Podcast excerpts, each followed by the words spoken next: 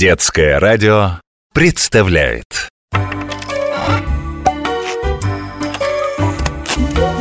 Необыкновенные истории обычных вещей. Папа, а раньше, когда машин не было, как люди землю рыли? Вручную, с помощью лопат. И даже очень большие котлованы. Очень, очень большие.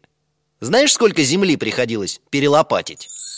Уж чего-чего, а земли мы перекидали действительно много.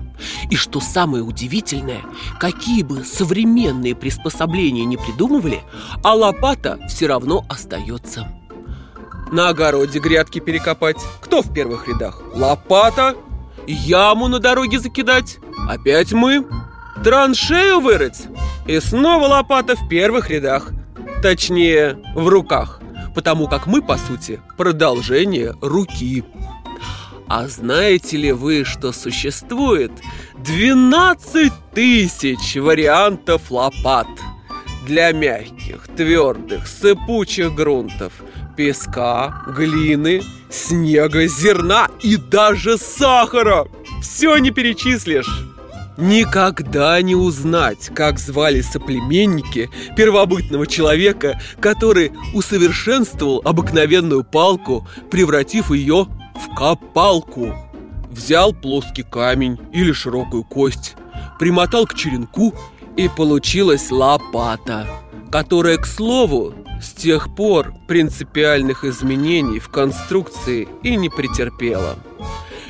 Как бы ни экспериментировали, а все равно в каждой лопате есть лоток и черенок. Никогда не была лопата предметом роскоши, не отделывалась драгоценными камнями, в отличие от эфесов шпаг и кинжалов. Никогда ее не вешали на стену, не поклонялись и не ценили, как выставочный экземпляр. Но зато всегда лопата служила и служит на благо человека. Сколько я сегодня дел перелопатил А лопата у тебя большая была? Нет, лопаты вовсе не было А вот дел действительно сделал много